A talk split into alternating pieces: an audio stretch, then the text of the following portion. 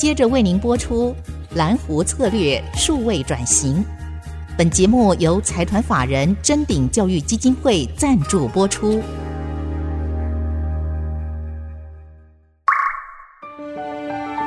蓝湖策略数位转型，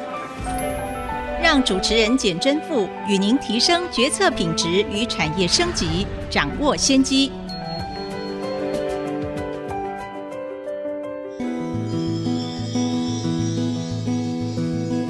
位听众朋友，大家好，这里是爱惜之音主客广播 FM 九七点五，欢迎收听南湖策略数位转型，我是主持人清华讲座教授简正富。我们这礼拜非常开心，来继续请教汪喵星球的创办人啊孙中德孙执行长，您好，老师好，各位听众们大家好。那么我们在上个礼拜啊，其实我觉得非常羡慕你的顾客，就是这些。旺旺啊，猫咪啊，对啊，我在想说，你哪一天可以开始也帮我们创造一点福利啊？用同样的做法来做这个人的食品。不过我想要先请教，就是说，当您呃今天把产品，比如说您在上礼拜提到说，像这个猫粮啊，或是饼干，把中间的像这些碳水化合物的问题解决，然后把这个罐头里面的这些胶啊、冻啊这些把它去除掉。那您也复制到其他的地方，那可不可以谈公司这样的发展的过程里面，除了台湾的市场以外，你怎么样去开始经营海外的市场？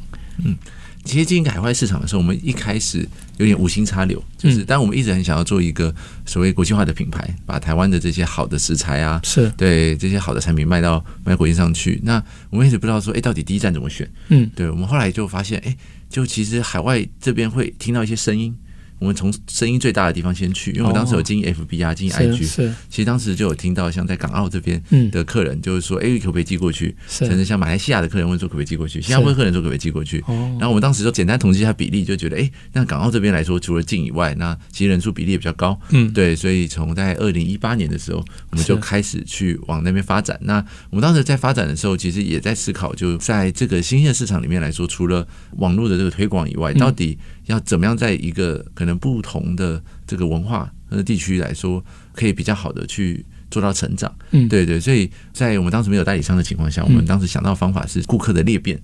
对对，就是他们有他们的群，他们有他们的人可以拉人，有口碑。是对，所以我们当时就找到口碑的关键的诀窍，叫做呃超乎预期。嗯，就是叫做超乎预期的服务和产品产生口碑，是。对对。然后我们就发现说，像在呃香港，它是一个免关税的地方嘛，它其实是个自由贸易的地区。然后，然后他们的人力成本啊，然后店面啊，空间其实都特别贵，然后也没有什么工厂。是。对对，所以我就发现说，哎，其实台湾这边我们直接去服务来说，那其实，在不管在成本结构上面，在价格上面，其实是有特色以外，然后因为我们产品创新是，然后香港人又非常喜欢台湾，是。对对对，然后这些食材他们也非常买单，那也是因为这样子。这个就是超乎预期的产品嘛，然后也有超乎预期的价格，再加上好的这个我们叫推荐制的设计，所以让我们比较短的时间找到前五五百个顾客。对，那这个方法论我可以再分享一下，就是找到这些顾客的方法是呃，就我们尽可能的去看关键的指标，是所谓的复购率，这样对，然后所谓的复购率跟推荐率是，那复购率跟推荐率要好，它其实是在于所谓的顾客旅程里面，如果顾客里面。包含了叫做怒点跟牢骚点，是。就我们把怒点，就是他会愤怒的点，是。给克服掉。他牢骚是他还会买，可是他会发牢骚，是。也把它克服掉。然后在这样子状况下，复购跟这个推荐的指标自然它会变好，然后再来投入更大的资源。这样，嗯、要非常感谢中德不尝试的分享，把刚刚这些指标啊方法都分享，而且刚刚提到香港人本来就喜欢台湾，现在连香港的宠物都喜欢台湾，对对，难怪我去香港的狗看到我都摇尾巴。不过，我觉得在刚刚的发展里面，还有一项就是说，因为您是在二零一八年开始往海外走，那当然随着市场扩大以后，然后你的产品也越来越多，我相信在在你们的组织规模也扩大了，甚至管理的复杂度也增加了。那我们都知道，这个 COVID 也好，或是这些数位转型等等，都会影响到整个商业的模式跟它的经营。这部分可不可以也分享一下？就是说，当你们组织变大，市场也变多，产品也变多的时候，你们内部怎么样推动自己的数位转型？除了您刚刚提到利用 FB 啊、资料的分析等等以外，了解了解。嗯、我觉得其实，在经营过程，我们发现十个人以下的公司，嗯，跟十个人可能到五十个人的公司，还有五十个人以上的公司。然后像我们现在团队大概快三百个人。OK，对，就发现组织就有很很多种形态嘛，有所谓金字塔型，是倒金字塔型，嗯，对，然后也有这种矩阵型，是对各种。那我觉得最一开始的状况是，但我们现在也持续努力在优化，有没有做很好的地方？但最重要的是，第一是那个权责，是对，就是权责怎么样能够分明，不然很容易会掉在地上。然后另外是权责分明的情况，有一个关键的诀窍是。好像手跟手之间互相抓到彼此的手腕，所以它会有一些重叠的部分。是，对对对，所以就这样会更不容易有掉到地上的问题。然后在工具上面，我觉得也很重要，就是我们其实导入了蛮多在软体嗯科技公司他们发展用的这些工具。是，对对对，像我们之前有试过所谓像 Gira 对，类似像这种。那那这种其实很厉害，他们在那样的世界里面，他们已经有那个 know how 可以把第一是有 PM 去确定功能。很确定需求，然后有上百个工程师怎么样分配这些任务，然后一起协作的情况下，要在对的时间把东西做出来。嗯，对，我当时发现说，哎，其实软体的科技公司已经有这样的能力，那所以我们当时就找了软体的大主管，他把这样子的工具导入到我们其他不同的部门的时候，我们就发现，哎，这对于传产来讲，其实是一个非常非常有力量的武器。嗯嗯，对对对对。所以你们其实也开发很多的专案，刚刚提到有时候可能动员管理工具啊，三是。利用专案管理工具去管理你们专案，可能动员上百位。我是好奇，想要请教一下，就是说，因为像人可能居住的地方不同，文化不同，有不同的口味，但是不同地区养的狗，同一种品种的狗，会不会有不同口味的问题？那这个到底是？狗它因为一样也是因为呃风土条件不同，所以香港的狗跟台湾的狗喜欢吃会吃的不一样。我们怎么去确认？对对，这边可以分享一下，就是在适口性上来说，它其实不是一个线性。是对，其实真的跟人会有点像，就是它会有各种不同的。像喜欢人可能喜欢吃甜，喜欢吃辣，喜欢吃咸。对，那但我们在发展过程中，我们发现，在台湾甚至在这个港澳甚至在东南亚，对，但其实差异其实没有那么大。OK，对，可是宠物本身对本身差异没有大，可是多样性还是非常多。举个例子，像是我们发现有的可能肾脏比较弱的猫咪或狗狗，它在得病的前先后，它的味道是会变的。嗯，然后猫狗在长大的过程中里面。两岁以前，可能到五岁成熟以后，它其实也是会变。Okay. 对对对，所以或者是它平常就是特别喜欢吃某一种类型的干干的这群猫狗，它的这个类别其实也可以分类分的不一样。嗯嗯、对对对，所以我们后来的方法跟诀窍就发现，哎，其实可能虽然可能在台湾或者可能在港澳、在东南亚有这么多多种类型多元的情况下，嗯、可是这个多元的情况下，好像都很普遍的存在在这些不同的市场上。了解。那另外我想请问一下，因为刚刚提到的专案。你们会不会也会常常会有人来刻字化或提供你们一些特殊的呃产品的需求，还是说这些新产品的开发都是靠你们去做试调啊，做自己的分析，然后来决定产品，是一种 outside in 还是 inside out 的一个过程？了解，在因为在行业里面来说。嗯就宠物市场原本的发展速度其实是比较成熟，可是又比较缓慢，是，是对，所以就没什么在变动。嗯，对对。那那我们其实从猫狗角度去出发的时候，我们就发现原来这些的需求是我们发现，可是发现市场上其实很少会直接提供相对应的解决方案。为什么？原因是因为原来这个市场上面还没有这样子的需要。对对，所以我觉得更多是 inside out 的方式，就是我们需要整合资源啊，不管是好的这个老师、好的顾问、好的人才，然后再再 try and error 把这些解决方案可以可以把它做出来。是了解。那我另外再想要请教一下，就是说，在你们一开始做的这个食品呃产品，就是从猫草开始哦，因为我家是养狗，是那有时候我带狗出去，它就自己会去。呃，咬一些草哈，当然我们都觉得它可能在找它的草药嘛。对，是。那我就好奇，就是说，那猫草有它的作用，就让它排除它胃里面的一些东西。那我是说，有没有除了刚刚从食品，有没有类似一种从宠物的这种天然的，好像一个草药这种方式在切入，或者说，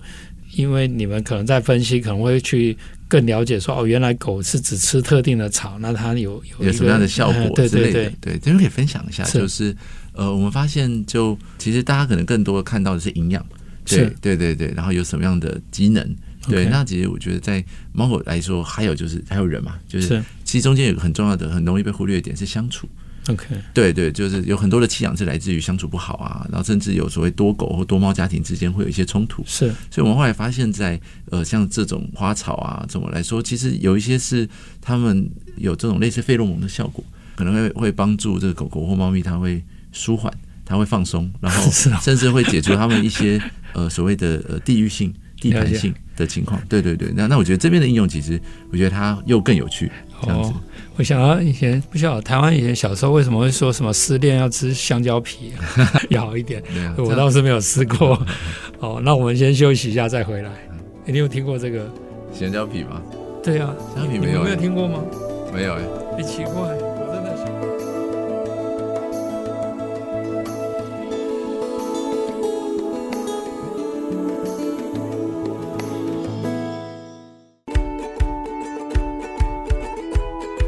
欢迎再回到蓝湖策略数位转型节目。那我们下半段的节目啊，非常开心能够再请教中德，特别是了解你们不只是照顾台湾的猫狗，现在已经照顾到港澳啊其他地区。那我想要再请教，就是说你们提供的产品本身，除了宠物的食品以外，因为你们对宠物非常了解，是而且是从宠物出发，有没有发展出其他同样的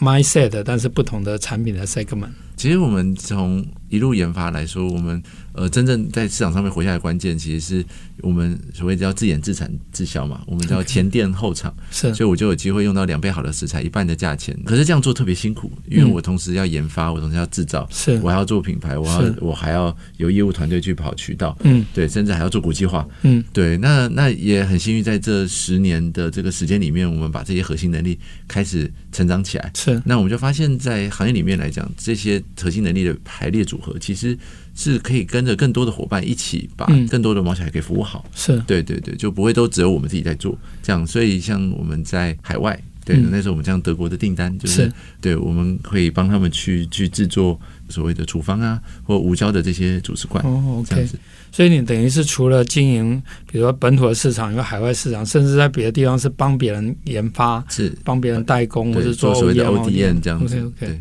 所以，那在这个过程里面，除了食品以外呢？因为你懂了猫狗，甚至懂他们的这个情绪的变化，那有没有开发一些其他食品以外的这些产品？嗯，对啊，其实我们除了食品以外，我们还有做到像是用品。那用品的话，我们两个比较代表性的，可能包含了像是呃宠物的这个。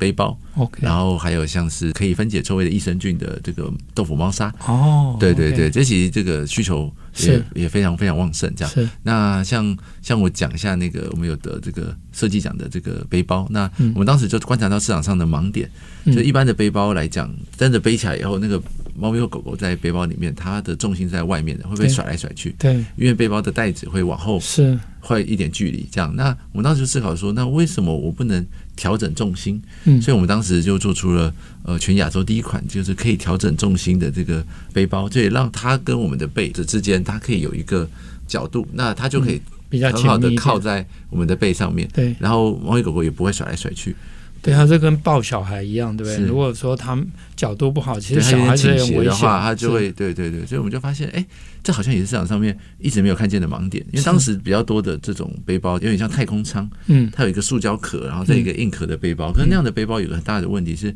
为狗狗、猫咪它。这样子一直晃嘛，一直晃，然后就真的撞到流鼻血。哦，对，那我觉得那样子的设计，其实你说像猫咪有那么喜欢的被别人从塑胶壳里面看到，其实也没有。对对，那这种就是很人本的角度产品，就是刚刚也讲这个，对对对，就是很讨好这些主人的的产品。那可是它不是从猫小孩的角度出发，对对啊，甚至我觉得有时候像婴儿车这样的推车，到底。猫狗喜欢吗？要是我，应该在后面跑步，不想坐在里面。是，但是当然，怎么样的方式是更了解？我觉得这就是跟您呃一路走来都是这样，从使用者出发，从。猫狗的本身本身出发哈，我觉得这个是一个客户为本哈，以客为尊的概念。那另外，您刚刚也提到一点，就是说你们还有去发展了除了背包以外其他的用品，是不是也可以分享一下？啊，对，刚刚聊到的像是可以分解这个臭味的益生菌。对啊，对对，像原来我们以前在学习的时候就知道说，像台湾又湿又热嘛，嗯，那其实便便是这种它很容易，它是臭源，它在这个沙里面来讲，它其实很容易。持续发酵，嗯，嗯，对。那原来传统是矿沙嘛，是。然后后来越来越流行所谓的豆腐沙，是。可是它在煮肉上面来讲，大部分都是用所谓一次性的解决方案，嗯，嗯，类似像活性炭啊这种。那臭源在那边，这种一次性解决方案其实是很难太有效的去把这个臭味给解决，所以通常一两个礼拜就会有比较大的味道。哎，那您刚刚提到的益生菌是放在猫砂里面，等于是它的排泄物已经在那个地方。我现在想到，就是说我们这个节目，我们之前访问，呃、一样是我们清华杰出的校友，这个马修严选的这个呃，他是发展这种优格让人吃嘛，然后后来他们也有发展这种啊、呃、益生菌，就是可以直接呃直接可以吃，就不用，因为有些时候吃优格不一定方便，或有的人他不见得能够吃。那我想要请教，就是说，哎，那你们有没有去发展？因为 有时候看猫狗的胃肠，像我们的人还还会营养均衡。那当然，猫狗如果吃了汪喵星球的食品，应该是更营养均衡。但是有没有类似于这种，比如说像益生菌给猫或狗吃的，或者说像我家的义奴啊，它已经越来越老了，所以我们有时候也很关心它，就想说到底给它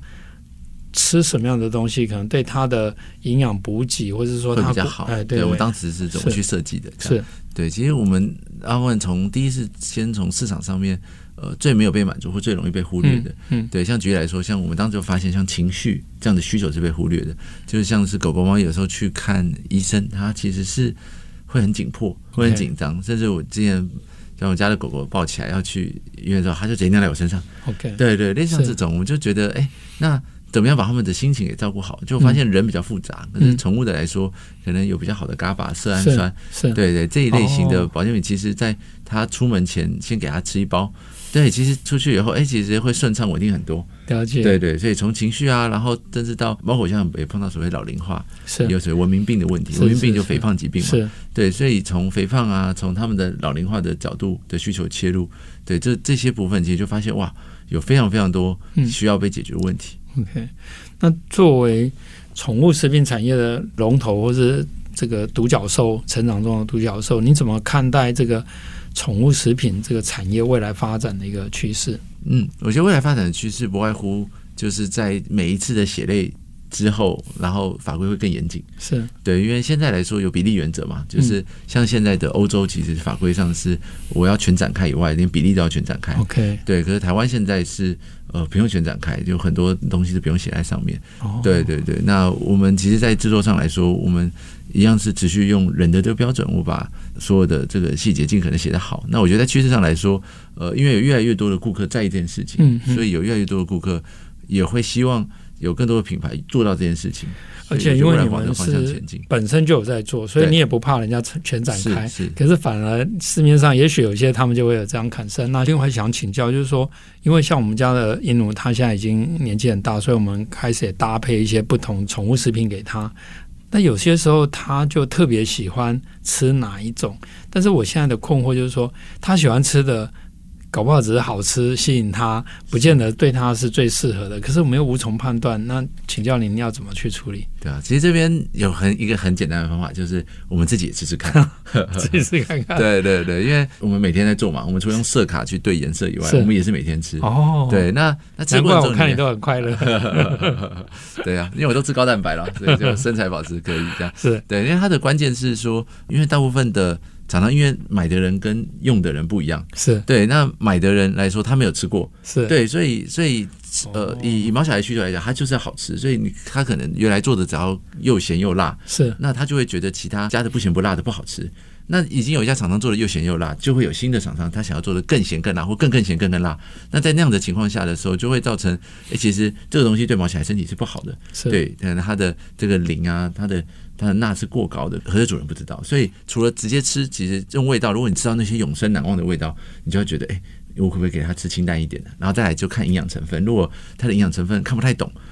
的话，那就非常复杂。以外，上面写所谓的像脱水鸡肉，它其实就是鸡肉粉，是。啊，对，就是有一些有一些诀窍了，对对对，那那你就觉得，哎、欸，它用一些很奇怪的名词，然后有非常复杂的成分，那你就可以多注意一下。然后，然后最重要是看营养成分表，嗯、对对。嗯那我们再次感谢中德，尤其是一个好的企业家，就是真的是以客为尊，甚至去以宠物为尊，对啊，以猫狗为本，你的客就是你的宠物，而且你是吃他们的食品来去验证你的呃食材，我觉得非常令人敬佩。那我们再次感谢中德，谢谢大家，谢谢大家。